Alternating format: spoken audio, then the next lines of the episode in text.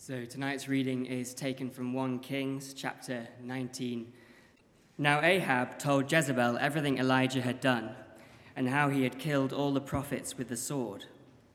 So Jezebel sent a messenger to Elijah to say, May the gods deal with me, be it ever so severely, if by this time tomorrow I do not make your life like that of one of them.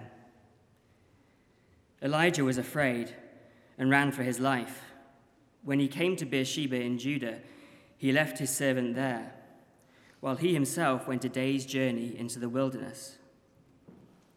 He came to a broom bush, sat down under it, and prayed that he might die. I have had enough, Lord, he said. Take my life. I am no better than my ancestors.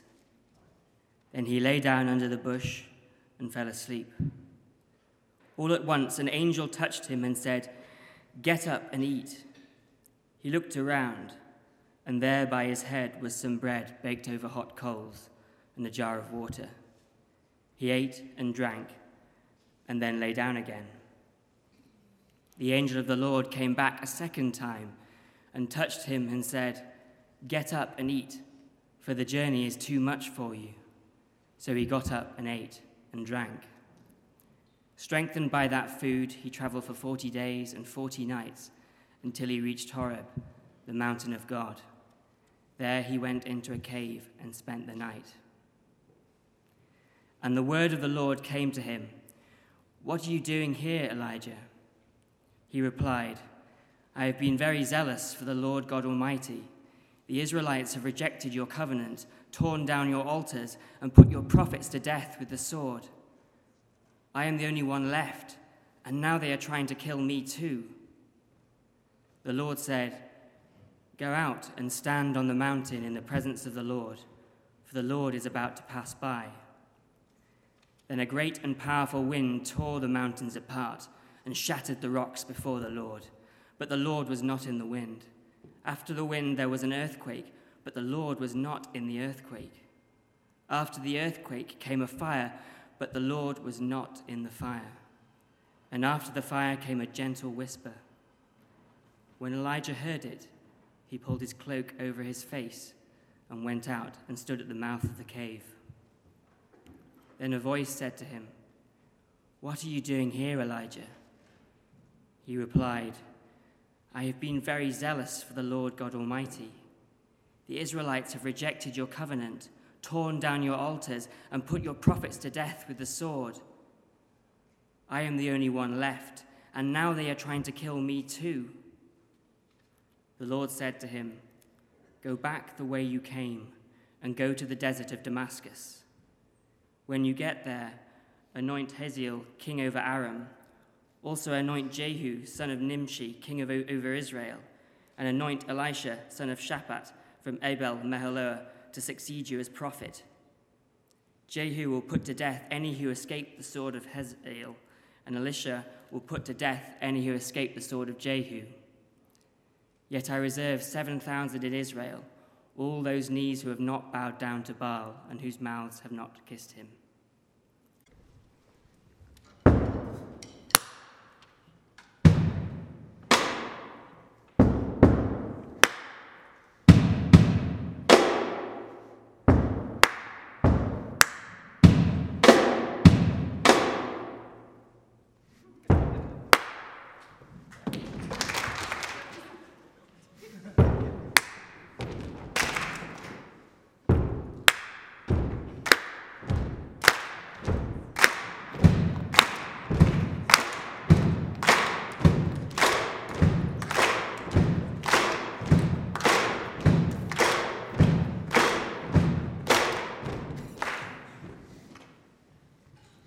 Rhythm is inherent, isn't it?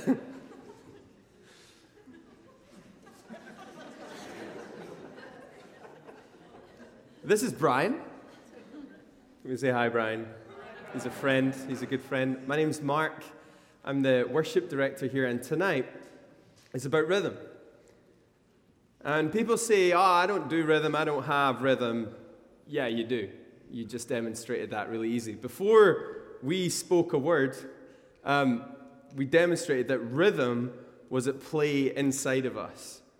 without actually saying anything, and, and admittedly, um, following like sheep, many of you, and some kind of held your ground and said, I'm not doing what this guy says. Um, you, you joined in rhythm. Rhythm is inherent in us, it's wired in. If you still don't really believe it, um, just stop breathing for 10 seconds. And after a while, you'll realize that the rhythm comes back in and out, in and out, in and out. The world's wired for rhythm. The seasons that we have follow a rhythm, they follow a pattern spring, summer, autumn, winter, spring, summer, autumn, winter. In our passage, we're going to encounter a few rhythms set up by God in our lives breathing, eating, drinking, sleeping, remembering, accountability, sharing, fellowship. Rhythm has a profound impact in our lives, and it matters in the way that we live our faith. Tonight, we're going to go on a bit of a journey. It's going to be, uh, there's going to be a little bit of music. Brian's my good friend, and um, I just paid him to amen and nod and be like, yeah, good point, Mark. Um, that's great. Thanks, Brian. He's my hype man. And um, we're going to show how rhythm is wired in to our faith. And we have this story of someone's life who lost all their rhythm, lost the lot. And we need to learn like why it makes a difference. Why does the pace of life and why do the rhythms of life make a difference to us? Our pace and our, our rhythms day by day as children can start pretty easily. Maybe from zero to whatever number it was for you, it was eat, sleep, poop, repeat. Eat, sleep, poop, repeat. And it just goes round and round and round. And then maybe from age uh, three or four, it was nursery, home, nursery, home. It had a kind of easy rhythm. For me, five to 11, it was like school, Warhammer, school, dog walking, school, church. Uh, then I had a bit of a hiatus. I took a four year kind of gap when I had chronic fatigue, so my rhythm was just kind of trying to sleep in Zelda. And, uh, and then I sort of re entered life, I feel, at 15. Went school bikes, school bikes, school guitars, guitars, guitars, guitars, guitars. And then it was 2018 all of a sudden. It was great. But then, depending on where your life is now, maybe the rhythm just gets faster and faster and faster. And we need to understand how we hold on to rhythm and how we can sometimes lose rhythms that come up. This passage tonight has someone whose life has lost all of their rhythm. And we don't really lose healthy rhythms in our life instantly. It's usually life just sort of speeds up a bit, and we're, we're just trying to play along. We're just trying to keep going. We use uh, click tracks in our ears. It keeps, um, keeps us on time generally. And, um, and, and this is what kind of goes on behind the scenes. In a really nice, quiet moment in, in a worship set, you might hear a little beep. That's just us trying to keep on time. And it might start out that there's a really simple, easy rhythm to your day wake up and eating and work and resting and sleeping and friends and church. And we can play along. But then the rhythm sometimes gets a little faster.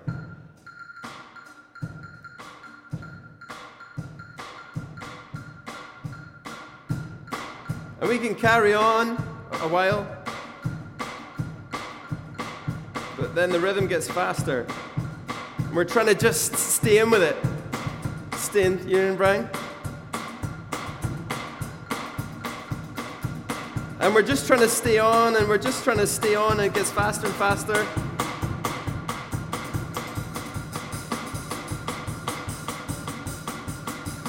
Until we just lose it. So we lose it, Brian. And we're out. He's good, isn't he? we just try and play along. And it gets out of control and gets faster and faster. Do you know, over this series, I've discovered that my life is faster and way more chaotic than I actually think um, I'd anticipated or hoped for. I discovered that um, two weeks ago, speaking on Sabbath, that I need a new way to do Sabbath. That I'd been doing the same thing for about three and a half years and I'd just sort of forgotten it. The world around us gets faster and faster, and it's really exciting. And as the church, we then have to work out what does a new rhythm start to look like? We don't have to stand aside and yell at the world, hey, everyone, you're living too fast, you're off rhythm, you're off God's beat. We actually invite people in. We say that we walk to the beat of a different drum, we walk to God's pace and God's rhythm. We get to say to the world, here's new life. Here's a groove going on. Join in. It's restful, there's a sweet pace to it. Creates a new way to do life. Healthy rhythms mean that when we work more than we need to, when we burn ourselves up, that God cares about that moment. That when we study without breaks, that God cares about that, that sleep deprivation is a spiritual matter. Holding ourselves. Michael Gungor, the, the musician, says burnout is what happens when you try to avoid being human for too long. Burnout is what happens when you try to avoid being human for too long. Proverbs 23, 4 and 5, and the New Living puts it this way Don't wear yourself out trying to get rich. Be wise enough to know when to quit. In the blink of an eye, wealth disappears, for it will sprout wings and fly away like an eagle. Maybe those rhythms you have waking, sleeping, eating, drinking, resting, friendship, reading of scripture, prayer, laughing. How are those rhythms doing? How do we lose the rhythms in our life? What do we lose in chaos like Elijah? How do we find rhythm in the midst of chaos and be healthy in life? So let's look at Elijah. Let's look at the rhythm of his life going into this. Elijah was around in the reign of kings and the time of the prophets. It was before Christ. It was after the kingdom of Israel got divided up, you had 10 tribes in the north and, and two in the south, and they just had some like disastrous leaders. I mean, you could look around our world and see there's some, some worrying leaders. They had disastrous leaders. It was not going well for them. Ahab, the current king, well, he worshipped Baal, a different god. And, and Ahab was proud of that and called out. And Elijah prophesied and said, There's no God but our God. And, um, and they had a challenge. Elijah challenged the prophets of Baal to say, Let's see whose God is real.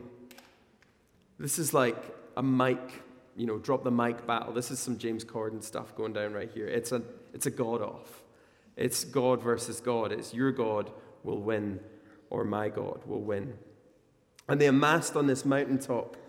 And they said, okay, let's build two altars. And whoever's God consumes the altar with fire, that's the real God. And we'll follow into that.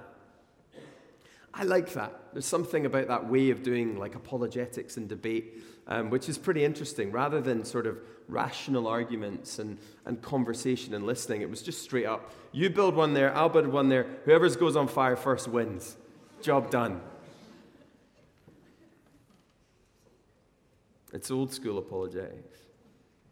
And they dance and they, they, the prophets of Baal cut themselves and they go wild and they, they call out and they cry. And Elijah drops this like huge diss in the Bible where he's like, maybe your God's on the toilet, which um, just seems like a bit of a lame joke, but it's cool. And, and they have these kind of moments, and then it builds up and it builds up and it builds up, and there's this moment. And then on Elijah's altar, the fire drops. Bam! It's gone. Everything consumed. And in that moment, it's, It's a turnaround. It's our God is real. Take those prophets away, get rid of them. And there's this mountaintop experience, this glorious moment of Elijah victorious in God. But then he crashes out. You ever had that? A mountaintop experience, that moment of celebration. You've been building up to it for months, and then when it comes after it, bam, you just crash out. It builds up and it builds up and it builds up and it drops. We have that all the time in, in music. Music in, in the West often is built up to build and build and build and then, and then drop and then give us a satisfaction. Maybe it sounds a bit like you hear a, a beat starting to come in and you hear it start to move and it layers and it layers. Music is built on layering. And these rhythms build up and they build up. I think we need a bit more uh, sub under this, eh? And it builds up, and we get to actually create these tracks and we create it. And music has this natural way where it begins to, to double up and it builds and it builds and it builds and it builds and it drops and then. And that's it. Where's the satisfying moment? Music is meant to build and drop and release. Elijah's life built and built and built and dropped and crashed out. And he's in chaos now complete chaos. You ever crashed after that? You ever been in a moment in your life that built up and dropped and then you just crashed? It went like this. Ahab told Jezebel, his wife, everything that Elijah had done and how he had killed all the prophets with the sword. It's not said what he told her, what God had done, but what Elijah had done. And Jezebel kind of writes Elijah this letter, which really can just be summed up as I will ruin you. He gets trolled his number's marked. And he runs. And he takes on board and he jettisons everything. He takes on board fear and he jettisons his entire life. Elijah was afraid, it says in verse 3. You want to follow on? Elijah was afraid, there's fear. And he ran, fled for his life. When he came to Beersheba in Judah, he left his servant there, so he broke his support network. While he, while he himself, he isolated himself, went a day's journey into the wilderness. He came to a broom brush, sat down under it, and prayed that he might die. I've had enough, he says to God. He jettisons his calling. Lord, he said, Take my life. I'm no better than my ancestors. Then he lay down under the bush and fell asleep. And he sleeps, and the angel of the Lord refreshes him and tells him to eat. And he goes on into the cave and he spends the night there. And when he speaks to God, you think he's refreshed. He's all right. No. He says, He replied, I have been very zealous. He's justifying himself for the Lord God Almighty. The Israelites, he's blaming them, have rejected your covenant, tore down your altars, and put your prophets to death with the sword. I am the only one left. An exaggeration.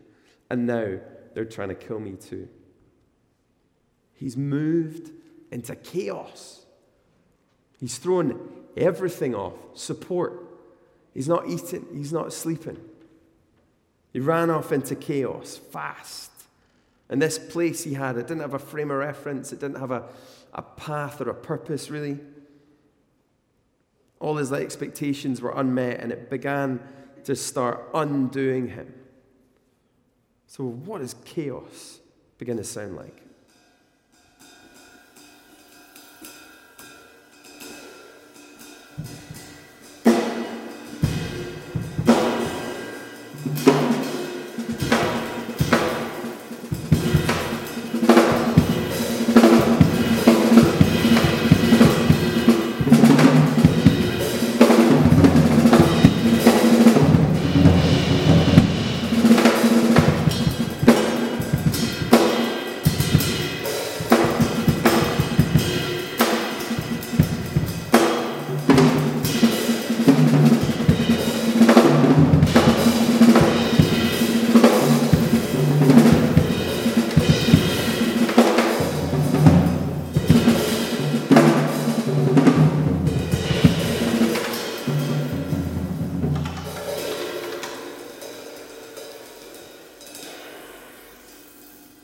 He's run away from his calling. He's taken fear into his heart. He's left his own servant behind. He's blaming, he's justifying, he's exaggerating, he's isolated. He's given up. He's asking God, take it away. He's not eating, he's not sleeping, he's not drinking. He's in chaos. He's given up. Chaos has no frame of reference, it has no regular beat going on underneath it. The rhythms are gone. And you're left with this frantic feeling, this sound. I don't know if you're there tonight or if anyone is feeling like Elijah tonight. Or maybe we just want to ask what does your life look like when you run into chaos? What is chaos like for you? What rhythms have been thrown off? What patterns that love and, and bring you health and life and community with God feel under pressure at the moment? What's chaos been like? The beautiful news of God is that in chaos, God brings rhythm. When we have Elijah in this chaotic space, it seems like there's nothing working in his favor. Everything's been thrown off. He's alone, he's isolated, he's in a cave, he's not speaking to God in, in any way that's helpful. He's just accusing God and chucking it in. Oh, there we see that God showed up and God spoke some rhythm into the chaos. You can see there in verse 1 to 9, and um, when Elijah is, has left and he's fled, and he, he lies there, and God provides bread, and he wakes Elijah up gently and says, Wake up, eat, and drink. For some of us, that's all we need to hear tonight. Just wake up to what's going on. Eat and drink. Rest. Remember you're a human being. Remember God created you. Rest. And it continues. He goes up the mountain, and there's a number of ways that um, God says, Go and stand by the mountain, I'll pass by. And we think it's coming in the fire and we think it's coming in the earthquake and we think it's going to be this moment of, of breakthrough when, when you worship hard enough and you pray hard enough and you, and you fast and you call God out, hey, God, I fasted. And so you better move. And actually, God speaks when the silence comes. God speaks in the gaps, in the rhythms. And then he speaks to Elijah. And he has a question tonight that Dave posed to the service this morning that God posed to Elijah. What are you doing here? What are you doing here? He's left. He's about 200 miles from where he should be. He's left everyone. He's, in chaos. And God says, What are you doing here? And you can hear that tone, Elijah, still carrying it, still in the chaos. I've been very zealous for the Lord Almighty. God. The Israelites, blaming, have rejected your covenant, tore down your altars, and put your prophets to death with the sword. I am the only one left. Chaos often sounds like that. It's only me. Everyone else is doing it. Everyone else is doing their thing. They've all just left it to me. So God starts to restore that order. He started by restoring the body eat, drink, sleep. And then he invites Elijah to start speaking his mind. Hey, what are you doing here? And then he starts to change Elijah's environment. And he begins to restore the rhythms in Elijah. He's bringing back in the beat. He's saying to him, he starts, he says, Go back the way you came. So retrace your steps, turn around, and go back the way you came, the familiar path. Go to the desert of Damascus. When you get there, anoint Hazael king over Aram. Also anoint Jehu, son of Nimshi, king over Israel. And anoint Elisha, son of Shaphat from Abel, Meholah, to succeed you as prophet. God reinstating rhythms and order in Elijah's life. He tries to cast them all away. He says, I'm at the end of myself, I'm done. And God steps in and beautifully starts to reinstate people and rest and new possibilities into his life. He says, Go and anoint a new king. You need a new leader, you need a new guide. Go and anoint a new assistant, a new prophet. God heard him say, I'm done. And God recognizes that. Okay, well, then you need a helper. And he gives them a reminder of his people. God says, Yeah, I reserve 7,000 in Israel, all whose knees have not bowed down to Baal and whose mouths have not kissed him, i.e., you're not the only one. You're never the only one. I love how God just brings so much kindness through all of who Elijah is. His physical needs, God cares about his, his tummy, cares about his sleep, cares about the people around him, cares about who leads, cares about who helps him, and brings regularity and clarity and rhythm in the midst of chaos. He doesn't pull Elijah out of all this chaos, he builds order and rhythm into chaos. And it's so easy in our life to, to just say, okay, I'm going to step into chaos. Things are crazy right now, but do you know what? I'm getting a vacation in four and a half months. That's not God's best. That's, that's, that's, that's realistic sometimes, but that's not who God's wanting to, to create us. Oh, yeah, I pulled four all nighters because I have an exam on Monday. Great, pull five. You might die. Um, there's something so basic about this. It's, it's an uncomfortably basic passage. You know, I don't have some huge biblical sort of curtain to pull behind. You're going to see some amazing nugget of who God is in, in, in the third heavens. Really, tonight we have a passage that says, Some of you got to sleep. I am reading this, I'm like, man, I need to take more sleep. I need, to, I need to get more than six hours sleep. It's so simple, it's so basic. And I think it starts to undo bits of us. What rhythms in our life does God really want to just bring back in?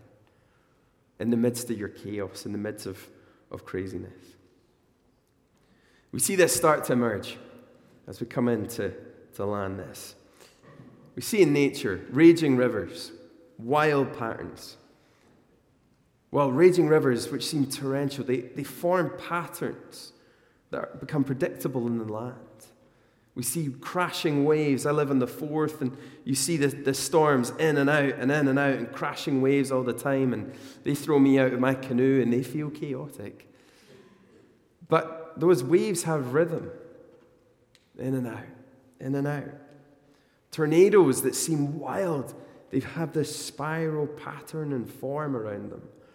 Why is there always order being found in chaos? I once read the biography of the explorer Ernest Shackleton, who is a complete hero in my eyes and is um, probably just an unfortunate sailor in many others. So he went on an expedition to Antarctica in 1901 on a boat, ironically called the Endurance. And uh, the ice floes crept in around the boat and crushed it and sank the ship.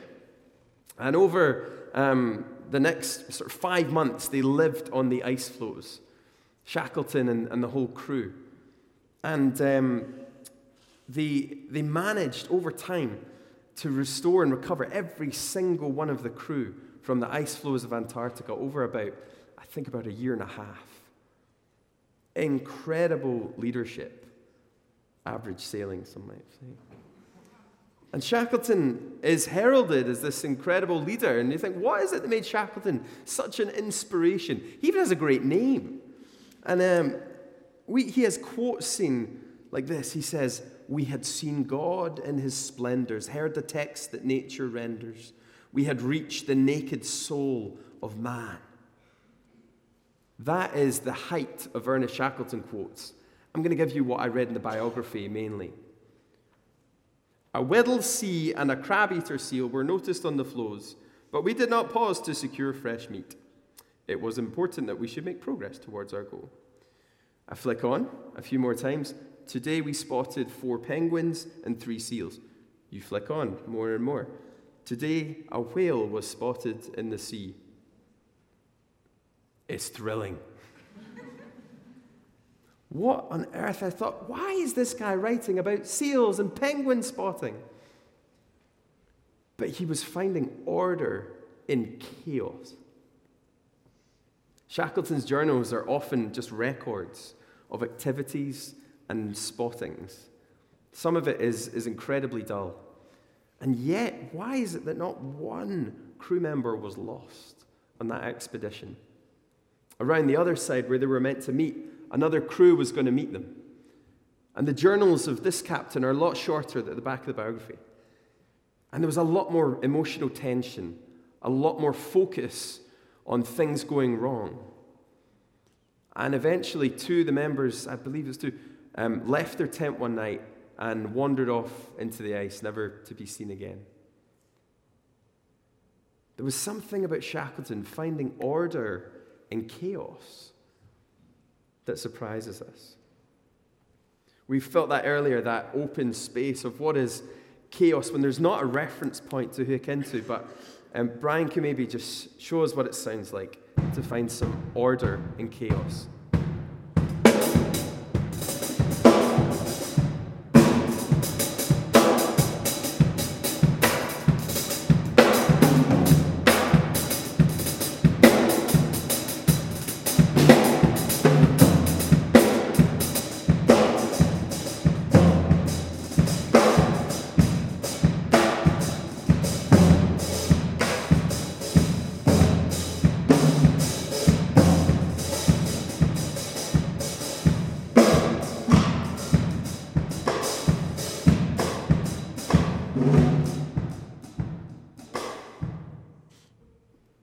Think we need to clap him. It's time.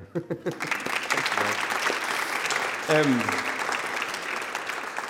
you could feel that. There's still chaos around it. It's still wild, but underneath it, there was something solid in the kick there. Something to lean on, something to push into. So, what brings rhythm in your life? Is it getting a coffee at the same time? Is it a Saturday routine you have? Is it a Sabbath time? Is it getting the same bus at the same time where you then have a space to be with God or to, to remember who you are? Is it a date night or a regular time in a relationship? What healthy rhythms have you jettisoned? Have you cast away? Eating, sleeping, resting, listening, calling, friendships, helpers in your life? Let's think about some of the ways that we need to respond to this. Really, really simple. Maybe it's how long we sleep. Maybe it's the one place that we actually want to meet with God and remember who He is. Maybe it's something around our, our food and taking care of our bodies. Maybe it's asking someone for help because things are just too chaotic and you've lost the rhythm. And where is God in the chaotic moments? Where's his rhythm when your kids are losing it? Where's his rhythm when we're trying to make sense of the world that we're living in, of global poverty and slavery and political upheaval? Where is God's rhythm in that that we can discover? So we recognize our rhythms. We recognize what we've jettisoned, what we've left and we find God's rhythm in chaos.